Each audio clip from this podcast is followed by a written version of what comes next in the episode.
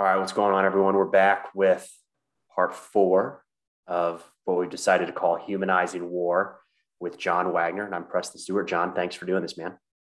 Thanks for having me.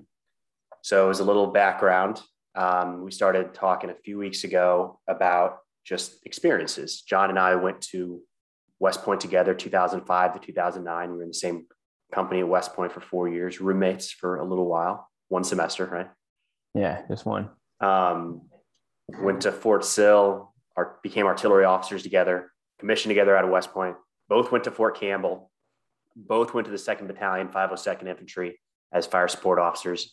Uh, John made a little detour in there off to Ranger School. I went straight to Fort Campbell.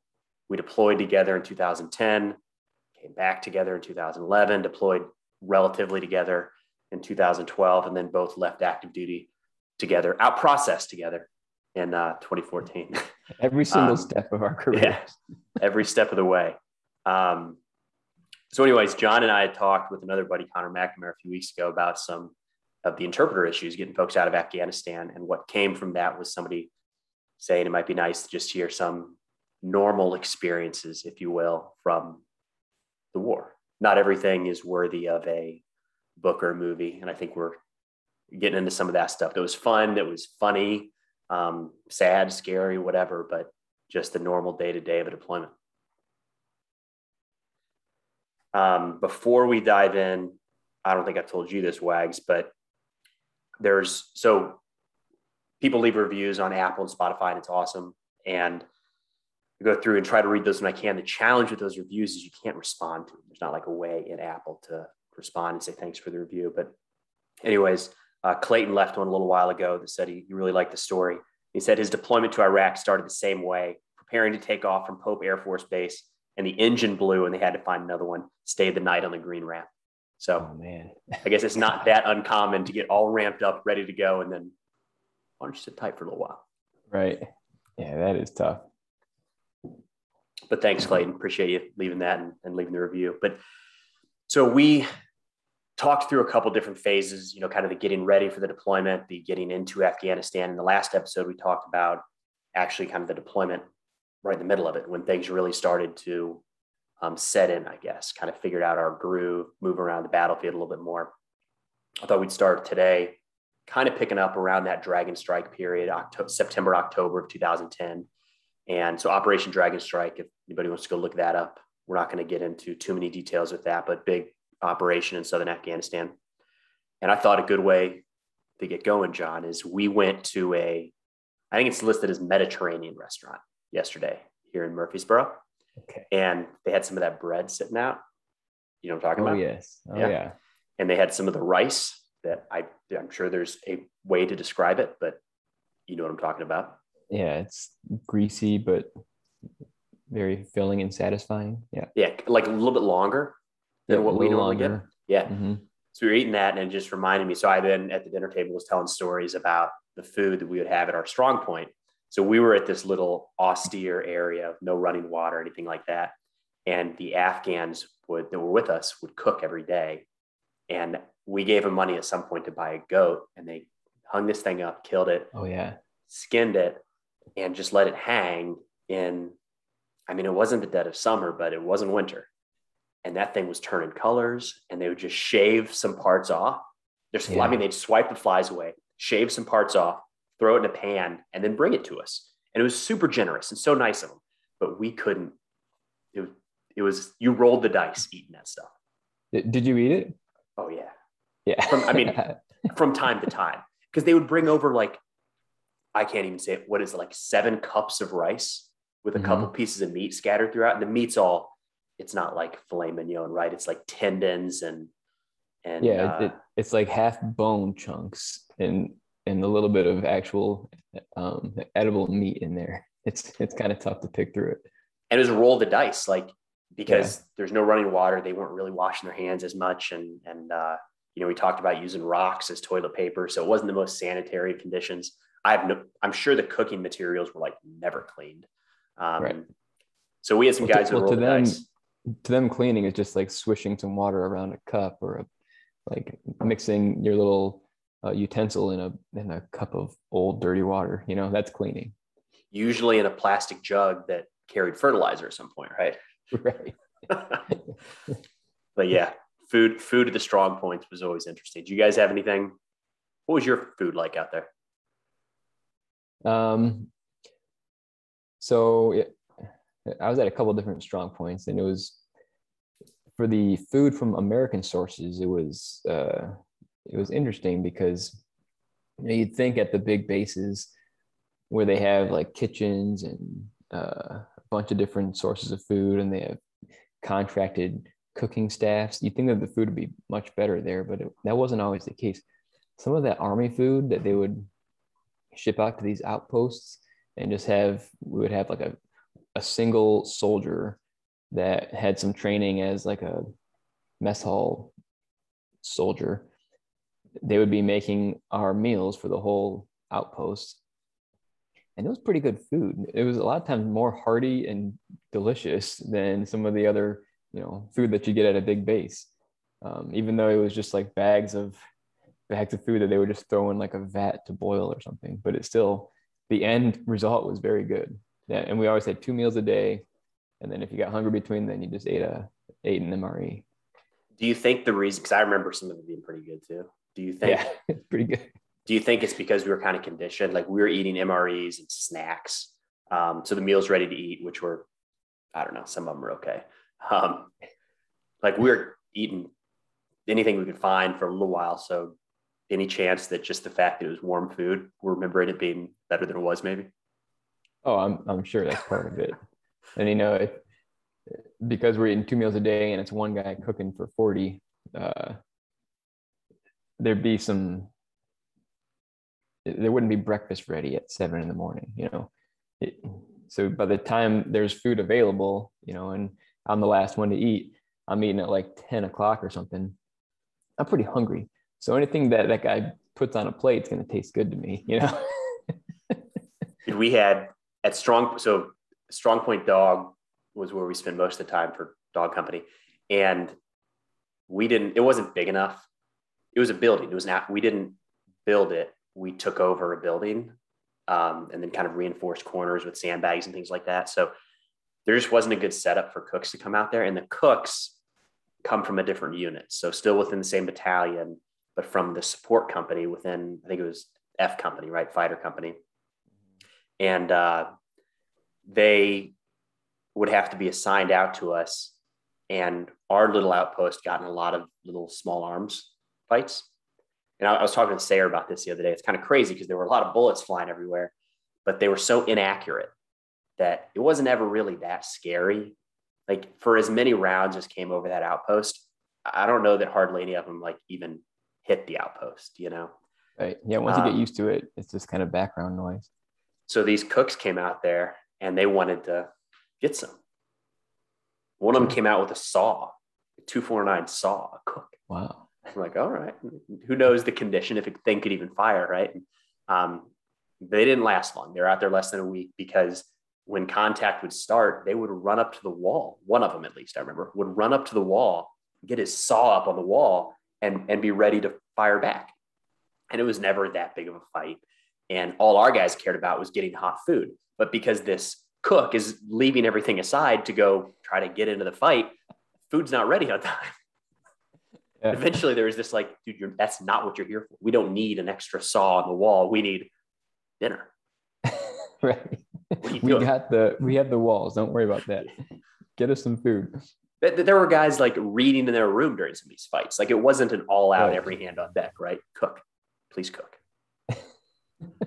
Yeah, yeah. We had. I remember our our cook. We called him Smitty. I think his last name was Smith.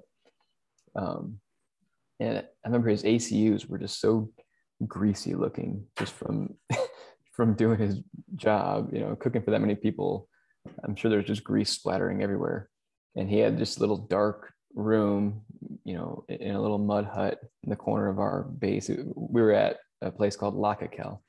Um, kind of like you were saying, it was an old structure that we kind of expanded with HESCO barriers through the years. Um, and yeah, he was just like a greasy little kid, but he made some good food. I, I really, uh, I was very appreciative that that we had him, to be honest, because even though even though they're trained to just like heat up the same food, some of those cooks would make a they, they could take that same food and twist it and make it really good. And some would just kind of not even care and just overcook everything, and it was uh, less enjoyable. But but you mentioned like having cooks be part of the fight. We should talk about um, female cooks. We had uh, I remember one one mission specifically. We were we flew somewhere and we were I think it's when we were starting the base that we ended up calling Ahmed Khan. So we flew out there via helicopter. It was a big ordeal. Um, multiple Chinooks. We landed in the middle of Taliban territory, and we were gonna like uh, secure an area, bring in engineers, and make a new base. Right. Well, we didn't. We knew that we were going to be dealing with a lot of locals, and we didn't want to insult them and one way to really insult the locals is to to uh, interact with women as a male, especially a foreign male from America. So we needed some female soldiers to bring with us. And we didn't have any female soldiers in the infantry, so we brought some of the female cooks on this air assault mission to help us, you know, just in case we needed to interact with some women or children and we didn't want to insult the locals. So I remember we had we were in in this little compound for a, few weeks. You know, no no showers, no utilities, no anything. And we had these two poor female cooks with us that were kind of way out of their comfort zone. It's not necessarily what they signed up for, but but they they went with it. They were they were soldiering on. Um, but the worst thing for them was that they're surrounded by guys in this little compound that's maybe, I don't know, it's 10 meters by 20 meters or something. This little mm-hmm. walled compound with two rooms. Again, no running water, no toilets. So we had just a big like trench that we would use as a toilet. And these poor girls, they'd have to like go over there together and like hold up a blanket and block you know block the view for everyone so they can use use the toilet you know those are things that you don't really think about but that's that is a that's a tough spot to be in as a as a young woman surrounded by i don't know 50 american males in this little small space in the middle of nowhere like hats off to them that that, takes a lot of guts yeah man we had uh that's always something i think about when you know the army's more what's the there's there's female in combat arms roles now. I don't know the right term to use there. I was going to say diversified, but I don't think that's it. Um, yeah, yeah, and yeah, that wasn't the case ten years ago. Yeah, that, that was kind of a, a new idea to bring women into a combat role in any case. And we had that same deal because at that Strong Point Dog, we just had our bathroom was we had the piss pit, which was a hole in the ground that we peed into, right. and then we we poured gasoline on it each day and kind of burned it. Kind of. Mm-hmm. It was a it smells interesting awesome. spot. Yeah, yeah, smelled great. Um, and then we had the actual toilet that sat right next to the burn pit, so you could the wonderful view of sitting on the toilet doing your work, and you could spit into the burn pit. I mean, it was oh, three oh, yeah. feet away. You had to walk kind of next to the burn pit to get there. So I'm sure that was that'll come back to us. I'm sure, but um, it was just a couple pieces of plywood with a toilet seat on top and uh, open air. So right. Mean, n- no privacy at all. And you just be sitting there going to the bathroom and, and uh, people would walk by and talk with you and all that, which I, I got it. Sounds weird, but um, it's a different scenario when there's a female out there. And we, it was very rare that we had women out there. And that was one of the main reasons. Like we had to like block off the entire area because there was, it was yeah, weird little added challenges you don't think about, you know? Right. Yeah, exactly. Yeah. And um, thinking about like uh, showers at Lakakel, there was no showers. And our only, we were there for months. And the only time we'd get to showers if we went to Hauz Medad, the battalion fob, and the people that were on that trip could take a quick shower before we head back. Mm-hmm so the whole platoon wouldn't go at the same time. So you know there'd be weeks where we, where we didn't shower, which is no big deal. It's it's pretty dry there, and you kind of get used to it. Um, but we did have one of those camp showers, and uh, I distinctly remember one of my last mornings there. I was like, I'm going to take one of those camp showers, you know, where you fill a bag with water, and we had like a little plywood three walled structure that you could hang the bag from and kind of take a shower. But it was essentially open air, like you're saying. Uh, you're you're sort of blocked off. And I, I distinctly remember one like beautiful Afghanistan morning that I was able to like take a, a freezing cold bag shower outside and it was actually like one of the most refreshing things I've ever experienced. It was it was quite nice. You know what I strangely miss um, is not shower. Yeah, it's no, uh, I, I get it. and and not showering with no real ability to do so. So even in the Guard and Reserve, if we're out in the field, it'll be like, well, there's a shower trailer over there, or you could go back and it's like, oh, it's like acceptable to shower every four or five days, right? I mean, like, no. Lock a cow, strong point dog, week, 10 days, two weeks, whatever. I kind of, it feels like a simpler time. Right. Yeah, not having to worry about a shower or being clean or what your face and hair looks like or feels like is is kind of liberating. You just you just don't have to care.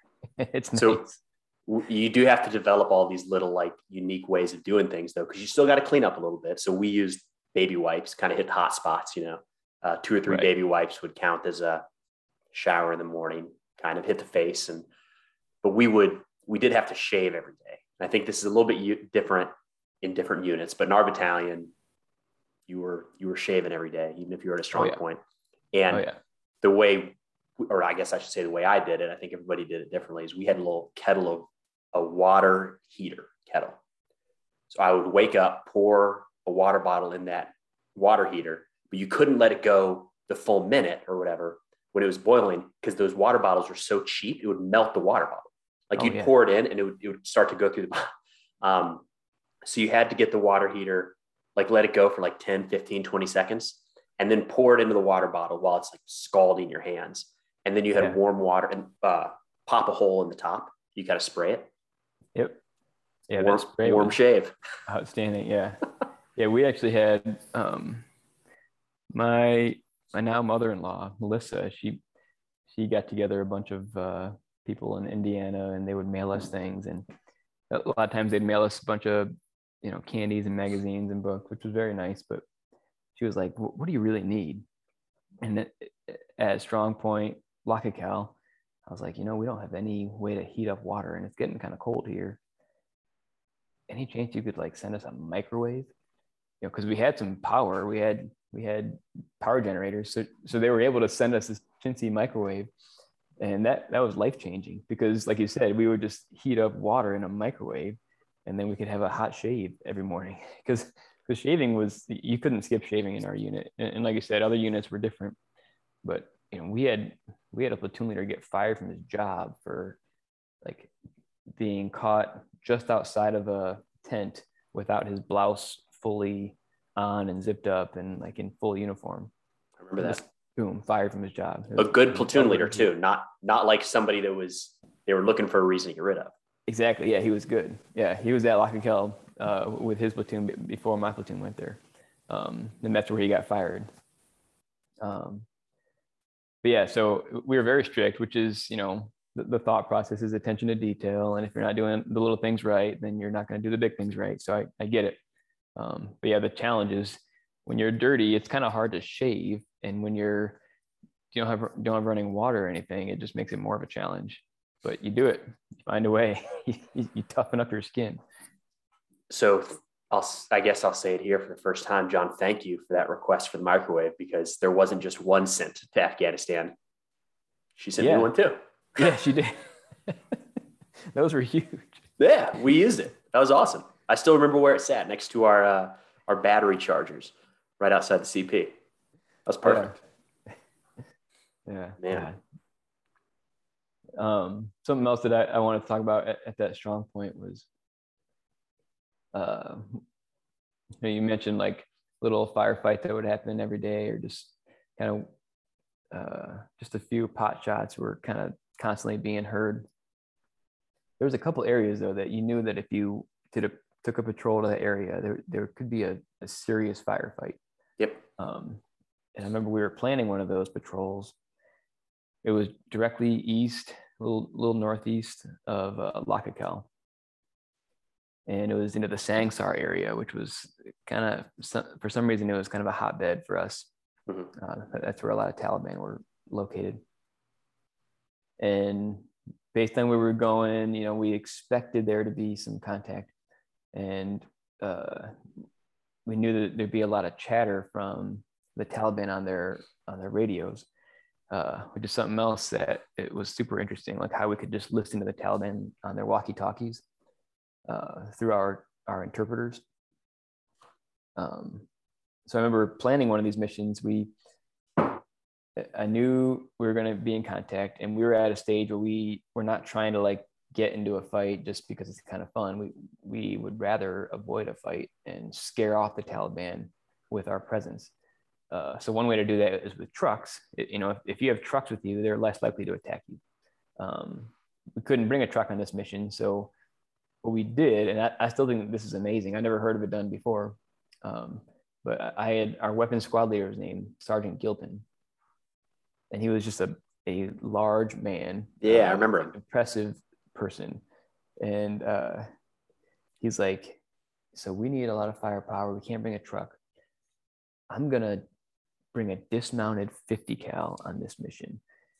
And and when they see that, we're gonna put it in a visible location. When they see us with a 50 cal on a tripod on the hill, no one's gonna touch us. And I remember thinking, like, you can't do that. There's no way you can walk with a 50 cal as far as we're going without a truck uh, but he he took on that challenge, and him and like two of his guys were huffing this 50 cal because the 50 cal alone is like 100 pounds. The tripod's another 40 pounds or something, and then you got all this ammo, which is super heavy because it's you know 50 cal ammunition, um, and the they're also bringing their regular M4s with ammo and whatever else equipment. I mean, it's it's a ton of stuff to carry. It's it's an absurd amount of stuff, and you have to bring an extra barrel uh, and the barrel's super heavy. So it was it was quite the uh, thing to take on, but they did it. They were struggling, but we made it to our location. I'm listening to the to the chatter uh, from the Taliban on, on their walkie-talkies, and they didn't specifically say like, "Oh shit, there's a 50 cal. We should probably not shoot them," but but their chatter kind of quieted down once we got that thing mounted and pointed in the direction that we knew they were coming from and yeah, it was a quiet mission. We we searched this one compound, we did our thing. No one bothered us. No one no one took a pot shot, and then we were out of there. So unfortunately, we didn't get to shoot the 50 cal, but I think just having it there as a presence was was uh, very effective. That gets into something that we haven't really talked about that I think is worth it. Where, and I'm going to use this as kind of a lead in to tell similar story I was thinking about um, but a lot of the area was abandoned in Zhari district, abandoned because of the heavy fighting, abandoned before we got there, which I don't know, it's kind of one of those chicken and the egg. Like, did the people leave because of the fighting or is the fighting more intense because there weren't people there, you know? But, um, anyways, the Taliban would use certain areas to fire from. And they weren't stupid. They didn't just pick a spot and, and decide that's where they're going to fight from today. These locations would have weapons hidden in them. So even if we knew they were going to shoot at us from this barn, you couldn't shoot somebody that was just walking to the barn. Right. And they would pick up their weapons once they were there. So you would say, fine, go get those weapons. The reason they would choose these spots to shoot from is because they would have insanely complex defensive belts of improvised explosive devices. Every road, trail, off of every road and trail, in every doorway, there would be explosives set to go. Some of these pressure plates, an Afghan could step on, no problem. You or I could step on, no problem. But the minute we load up with gear, maybe hawking a 50 cal round, um, and we go from 150 pounds to 250, 300 plus, it's enough to detonate the mine. And some of these compounds we'd go into, I mean, a dozen IEDs. So you'd say, you're going in there, is it worth it? to go in there and find an AK 47 or RPG in the corner but your platoon has to dodge 17 IEDs who could kill 12 people. Yeah. It's this weird, like, we know where they're going to shoot at us from. We kind of can't get there. Yeah. And uh, there's some difficult decisions out there because, like you said, we would have some intel that hey, they're storing a bunch of bomb making materials in this in this compound. Let's go see what's there. Let's find it because if we can take bomb making materials off of the battlefield, then that saves American lives and Afghan lives. Uh, however, if in the course of you trying to determine if there's bomb making materials in a compound, you lose five people because someone steps on an IED, that's not worth it either. You know, you don't want to lose anybody. Um, so yeah, I remember a mission where uh, my, my, first squad, uh, Sergeant Tucker was the squad leader. He he always he was really good at like doing the searching. Um, so he, he was typically our guy that would like go into the compound, and he and, and his squad would search everything with the Afghan army with us. Um, and there was one mission where, again, I was listening to the to the uh, Taliban talk on their walkie-talkies, and and sometimes they would just mess with us, but I don't want to take chances. So, so they're saying like, oh, here they come. They're coming to the spot. It's it's gonna blow or something to that effect. Like we're gonna get them this time. And and I had Sergeant Tucker just stop. I was like, don't go any further. Don't don't go in that next room. What I'm hearing is it sounds awful.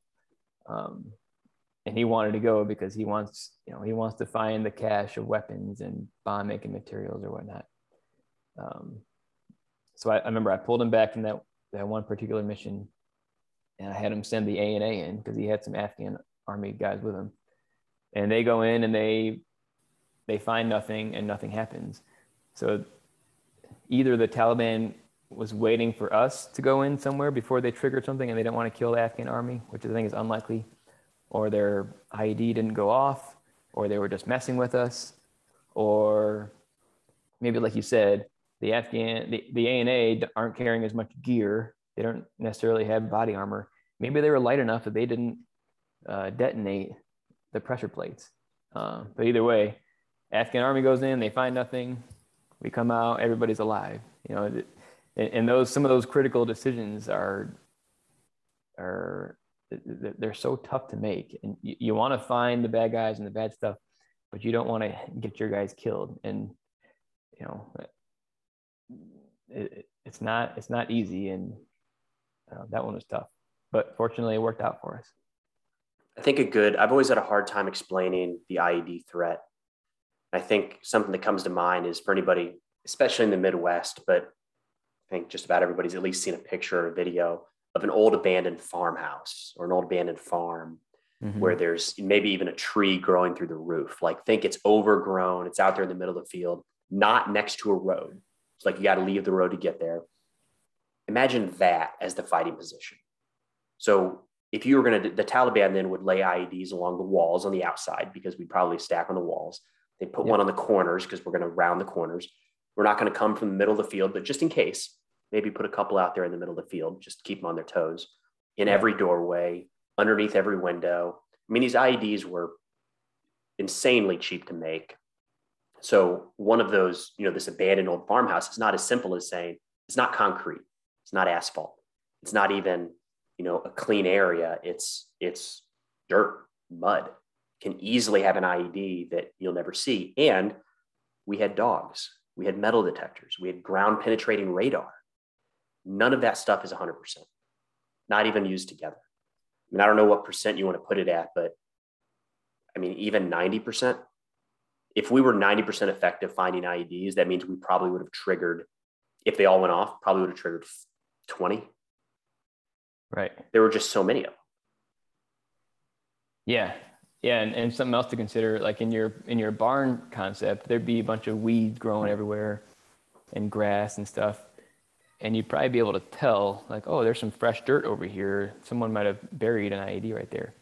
But the problem with this terrain is that it's like you said it's all mud. There's no weeds growing anywhere. Nothing really grows out there unless there's there's um, some irrigated water.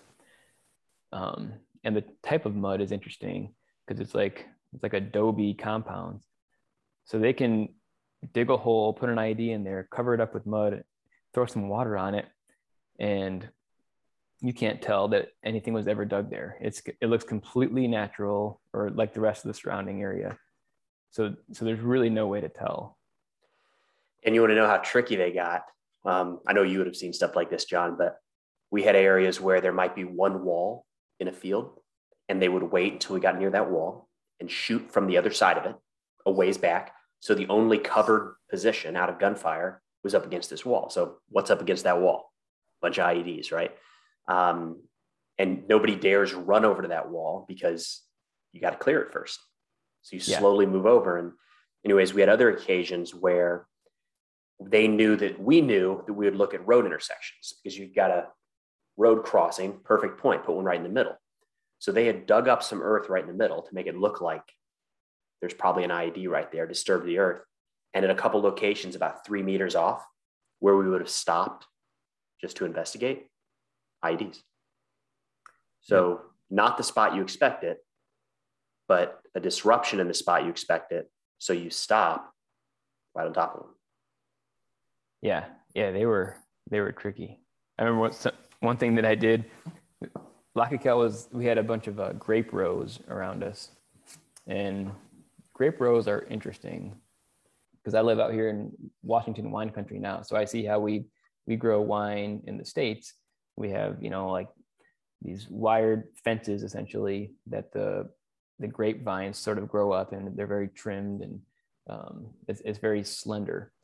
Um, in Afghanistan, they've been growing grapes for centuries, and th- they don't have like the equipment that we have to make these nice wired fences. So they just kind of make these adobe uh, rows, like very thick mud. Um, and there's like three levels. There's a lower level where the base of the plant is, and then about two feet up, there's like a, a platform um, that the grapes kind of grow onto, and that's kind of where you go to pick the grapes, I think. And then there's like a, another two feet, two foot wall or so. Um, it's it's very difficult to move anywhere in a in a field of grape rows, um, and because of that fact, uh, you know, there's trails around it. So the easy route is to take trails around the grape rows. Um, but I I adhered to the theory that you always take the most difficult route because that's where it's least likely to have IEDs. So I would literally have my platoon like jump from grape row to grape row uh, for you know hundreds of meters on our missions simply because it was very difficult to do and i thought that it was highly unlikely that there'd be ieds there uh, so our biggest threat was ieds so we would go through this serious pain of jumping through grape rows. And, and to put it in context, you know, our bomb sniffing dog is like a German Shepherd. It was so exhausting that the dog just gave up. And I remember our, our dog handler had to throw the dog on his shoulder and then like trudge his way through the grape rows, jumping from row to row. they, I mean, a good visual for people is World War One trenches. These could be four to six yeah. feet tall um, with a little firing platform you can stand on. Yep. And people could move through these and you couldn't see them from just a few rows away. It was, yeah, that was kind of scary at times, jumping over one and like, oh, okay. Um, yeah, and seeing, yeah, there's someone hiding there, and you don't know if they're bad, you know, if they have a weapon hidden. Yeah, we had a couple of scary run-ins like that too. They're probably hiding because they're scared of you, but they could be yeah. hiding because they're the Taliban. You, you never knew when we were doing an air assault towards the end of our deployment, and we'll, I don't know, maybe we'll get to that this time, maybe we won't, but we were, we left the Chinook and landed in the middle of an open field and then moved directly into grape rows for cover under nods, under night vision that night. Um, and like the most important thing in all of this is that you look cool, no matter what. Just want to lead with that. And um, we're going over the grape rows and they're not easy to get over and you're you're not like even even when you pack your gear really well i don't know maybe it's just me i was always like wobbly right like i've got too oh, much yeah. stuff in my assault pack and and anyways you're getting over this uh i was getting over this grape road my foot slipped and my acog on my rifle just went crack right in my nose oh yeah and and uh you know, I think the guy behind me said, "Oh, you good, sir?" And it was just like that, but blood just pouring out of my nose all over my, all my uniform. It was dark, so nobody saw it. But the sun came up, and I had some nice blood splatterings on my chest from uh, from bashing myself in the face. So, fortunately, it was the kind of thing where you know when you hit yourself in the nose and you start crying. Yeah, yeah, I was crying. So it was dark yeah, out. Nobody lucky knew. it was dark. Yeah, you can hide the tears in the. Yeah, don't be scared, sir. Yeah, that reminds me of um, my, my first patrol that I led as a platoon leader because I, I became a platoon leader while we were there. I transferred from a fire support officer to a platoon leader because the other the guy that was third platoon's platoon leader, uh, Corey Ritter, he got promoted to the scout platoon in the battalion. Uh, so they didn't have a, a PL. So I take over as we're like transitioning from Terminator um, to doing other missions. So we, we did an air assault. My, my first patrol as a platoon leader, second lieutenant, was an air assault mission uh, into, into wherever uh, in the Taliban country. And I had my full platoon, 32 or so soldiers. I had an Afghan attachment, which is like 15 Afghans.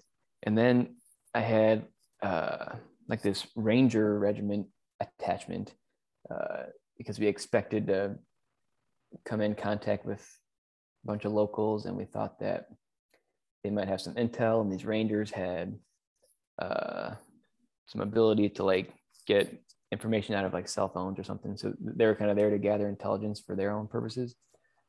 Um, so I had like 60 people in my platoon. I had a, a full Chinook, and it was my first p- patrol that I was leading. And we, you know, it's it's terrifying. You, you get in this into this Chinook in the dead of night. You're landing somewhere that you know a little bit about. You know what's the field. You know kind of what's around it. You know where it is in the map. You know there's bad guys around. Uh, and there's really no cover. Like every time you expect to land and be under fire. And I remember we we landed and it was in a field and we didn't realize that they were to water their fields that night. So it was heavily irrigated. This the moon dust was like just complete mud, slippery, slick, fine mud. And Chinook lands, we get out and we just start slipping around where everyone's like face planting. We're falling all over the place.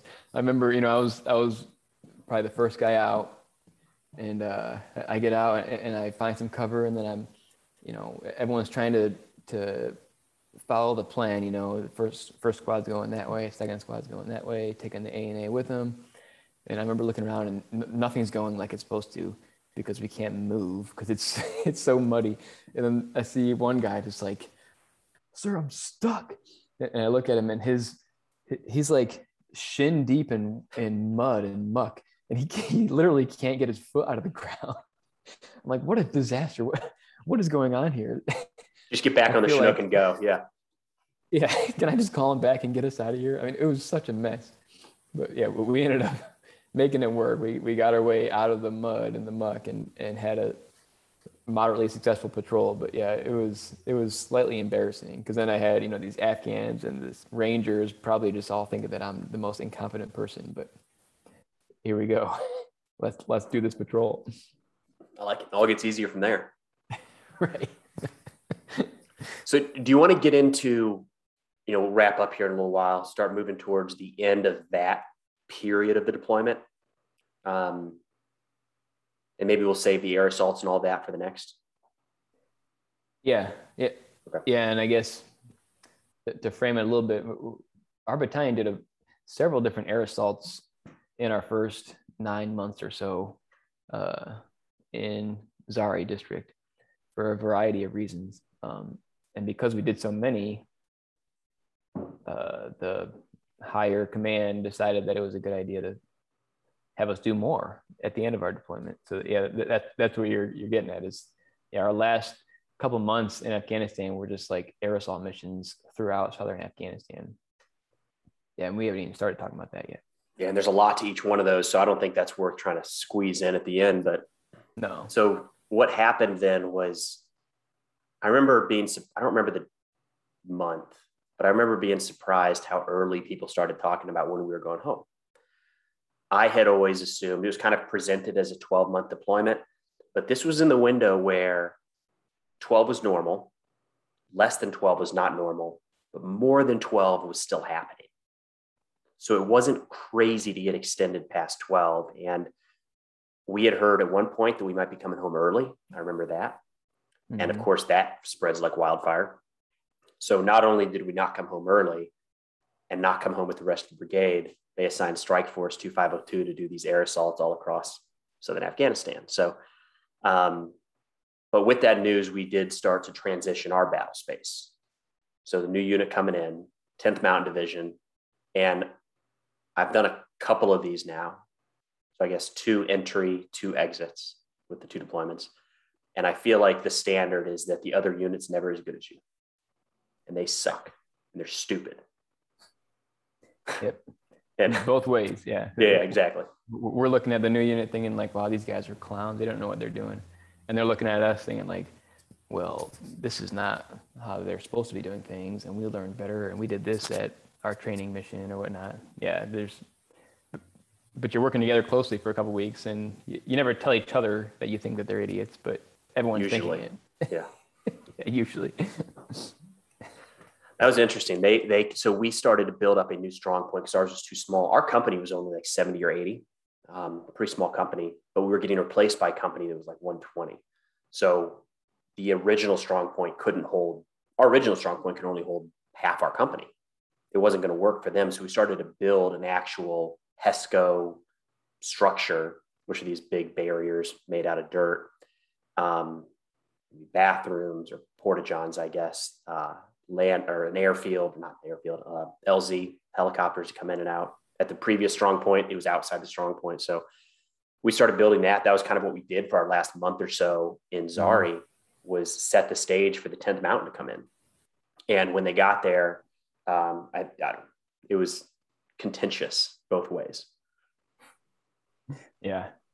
Yeah. I remember, uh, part of it for me because we were still at Cal, so we had a new platoon staying with us, um, and they part of what I wanted to do was introduce them to all the village elders that I had developed relationships with, and of course the Afghan army that I had developed relationships with. Um, and yeah, a couple things come to mind.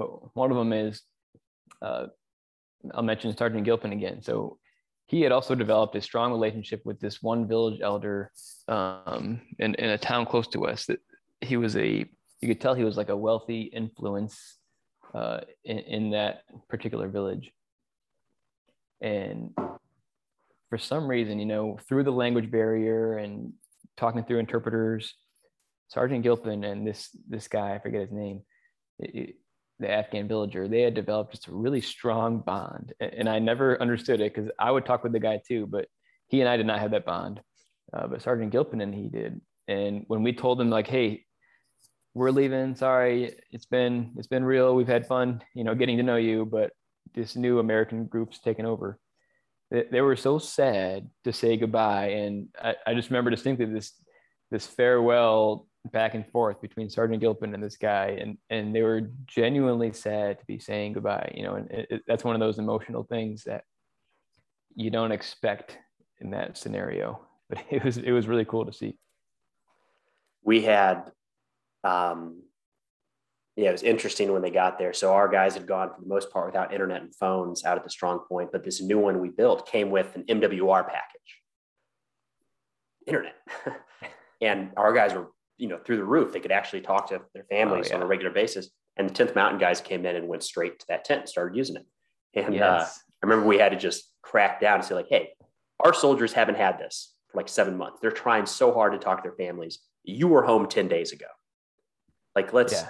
so it was and but they hadn't spoken to their families in 10 days to be fair, right? And anyways, we had an issue where we started to have a lot more soldiers. A couple funny things here.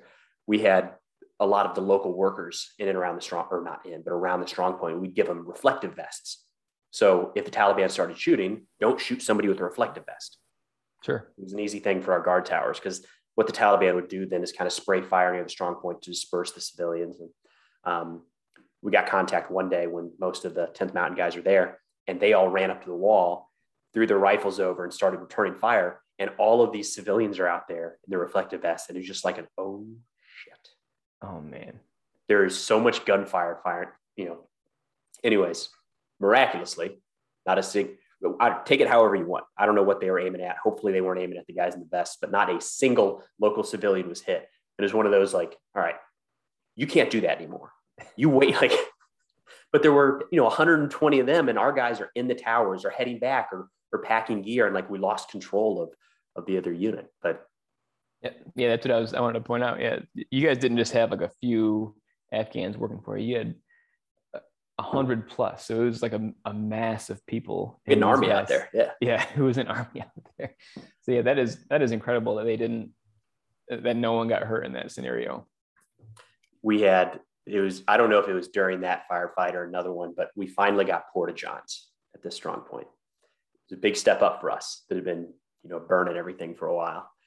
But with Porta Johns comes a requirement to service the Porta Johns, suck them out and we used local contractors for that. Mm-hmm. And we had four or five porta johns for 60 or 70 people was fine. But then when 120 more show up, now you've got four porta johns for 200. Yeah. During one of those firefights, the septic truck got hit, waiting to come in, took some rounds somewhere. The guy was fine, but he never came back. Right. And he didn't tell us that he wasn't coming back. Right. He just didn't show. So we were waiting for those porta johns to get cleaned. And it's not a matter of like, is it sparkly? It's a matter of it was filling up to where um, guys would have to go in there with a water bottle, push push things around a little bit. Yep. So they could make room to sit down and use it. Yeah. Yeah, we had the same thing. Yeah, those mm. those uh porta john operators were were skittish. And, and we had no no contact with them. It, that was done with like some staffer at battalion would coordinate all that. And all we could do was complain to battalion, like, hey, our porta johns aren't getting clean. We had no one to call to make it happen. So yeah, we just, it's not like we were gonna, we, you couldn't stop your need for them. You know, you, you have 50 to 100 people. And when, when the number of people doubles and then you don't have porta johns, things get ugly quick. I remember seeing guys who walk into the porta john with a water bottle for just that purpose and being like sick to my stomach. Yeah. Like it, oh, yeah. it's a mountain in there that you are moving around with your hand. Just. Yeah. That is disgusting. couldn't, couldn't wait. It was one of those where like you'd think the porta johns are step up, but immediately guys are like, oh, I wish we could just burn it. the good oh, old yeah. days where we sat over an open pit, you know? Yeah because at least you can you can control it at that point. You're not waiting for someone else that that could just stop working. But in all fairness the, the 10th mountain was a solid group. They they were good dudes. Um, they were trying hard. They they were they were doing the things that we did when we first got there. I remember pointing out there were certain buildings that we just didn't go into because they were chock full of IEDs, what we were talking about earlier. And I remember some of the conversations along the lines of, well, have you thought about going in from this direction? It's like, no, you don't understand. Don't go there. You just don't go there. And yeah. it's the kind of thing that just takes time to recognize when we say there's IEDs everywhere. I think it's easy to go like, okay, sure. But then after a few months, it's like, oh my God, they're everywhere. So yeah, yeah, I, I, totally agree. I, you know, I, I was being a little bit uh, a bit of an exaggeration earlier. I, I, we didn't think that those 10th Mountain guys were idiots, but just because they're new and they had like fresh uniforms, you know, we were wearing old ACUs. They oh, yeah. Army Combat or the new, I forget what they were called, but the, the green uniform. Multicam, yeah. Multicam, yeah. And uh, th- that that alone was like a big distinction. It's like, oh, you guys are so cool with your new uniforms. Um, and it also made them look look just very uh, like like rookies. You know, it, it just made them seem like they were overly new, even though they had very experienced NCOs with them that have been to Afghanistan a couple times. They knew what they were doing, but they also just looked like they were straight out of America. And we're sitting here in our dingy old uniforms that we haven't showered in you know weeks. And it, so, it just there's a there's a big difference there. We had a classmate company mate Brian Kent was in that battalion that was replacing. Yes. Yeah. And they were going, I believe, to an area in the south of our AO called Nalgam. I don't remember what the name of the strong point was, but it was in Nalgam. It was pretty, it was a pretty nasty area. Mm-hmm. And the thing you could not do in Zhari district was take off and charge the enemy. You just couldn't because they were behind these defensive belts of IEDs. And I remember waking up, my, waking myself up a couple times. I don't know how I found out Kent was coming, but I remember waking up a couple times like nervous and, and worried because if any one of our friends was the guy that would jump over the grape row, yell, follow me, and and dive into a Taliban position, it was Brian Kent. And yeah. uh, I just remember thinking he's going to, this isn't a spot for that. That, that could be really bad. And uh, Kent's an awesome dude, still, still in doing really good work and, and did not do that. Um, I think he did a great job from our conversations about his time down there in Zhari, but yeah, just random little thought during that transition. Yeah, I remember seeing him on the uh, HLZ at Hazmi Dad. I think as as I was leaving with my platoon, I saw him, and it's so interesting to see like a a familiar face in that scenario. Um, but like you said, he was such a hard charger that I had a quick conversation with him, and uh, I remember kind of walking away thinking like he's got some learning to do because he's he his head's still kind of in the clouds. And once reality sinks in you kind of realize that like some of the things you're used to doing or you think is going to work are not going to work.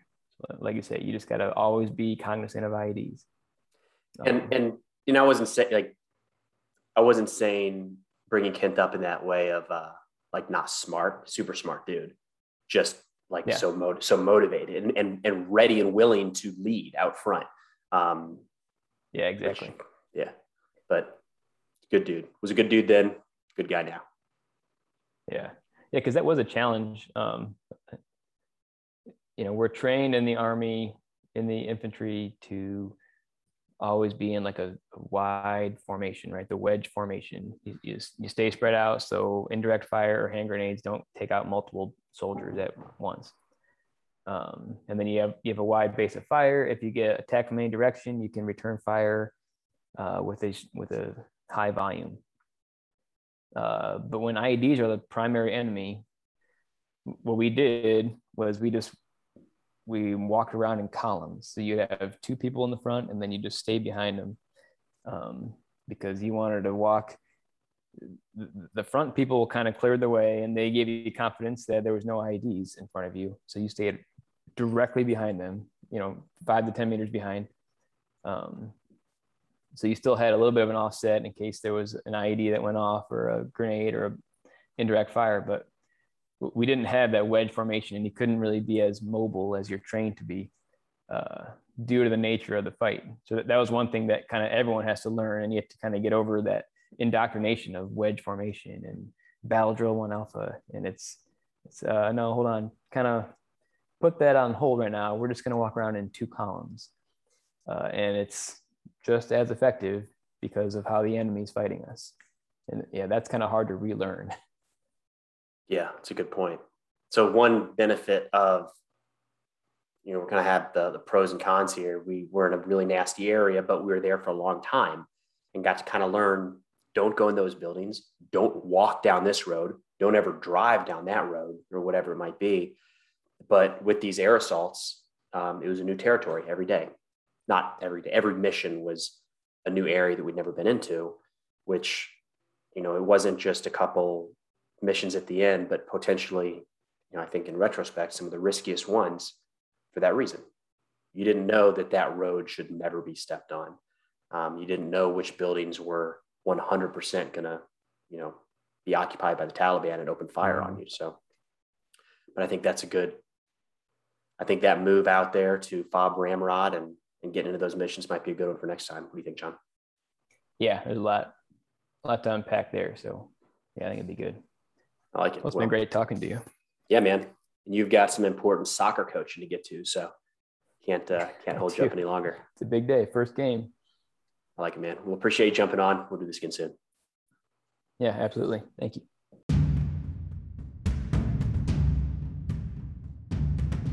Hey, thanks for listening to War Stories. If you get a chance, it'd mean an awful lot if you could head over to Apple or Spotify or wherever you listen to your podcast and leave a review. It helps others to, to find the show. But thanks again for listening. We'll see you next time.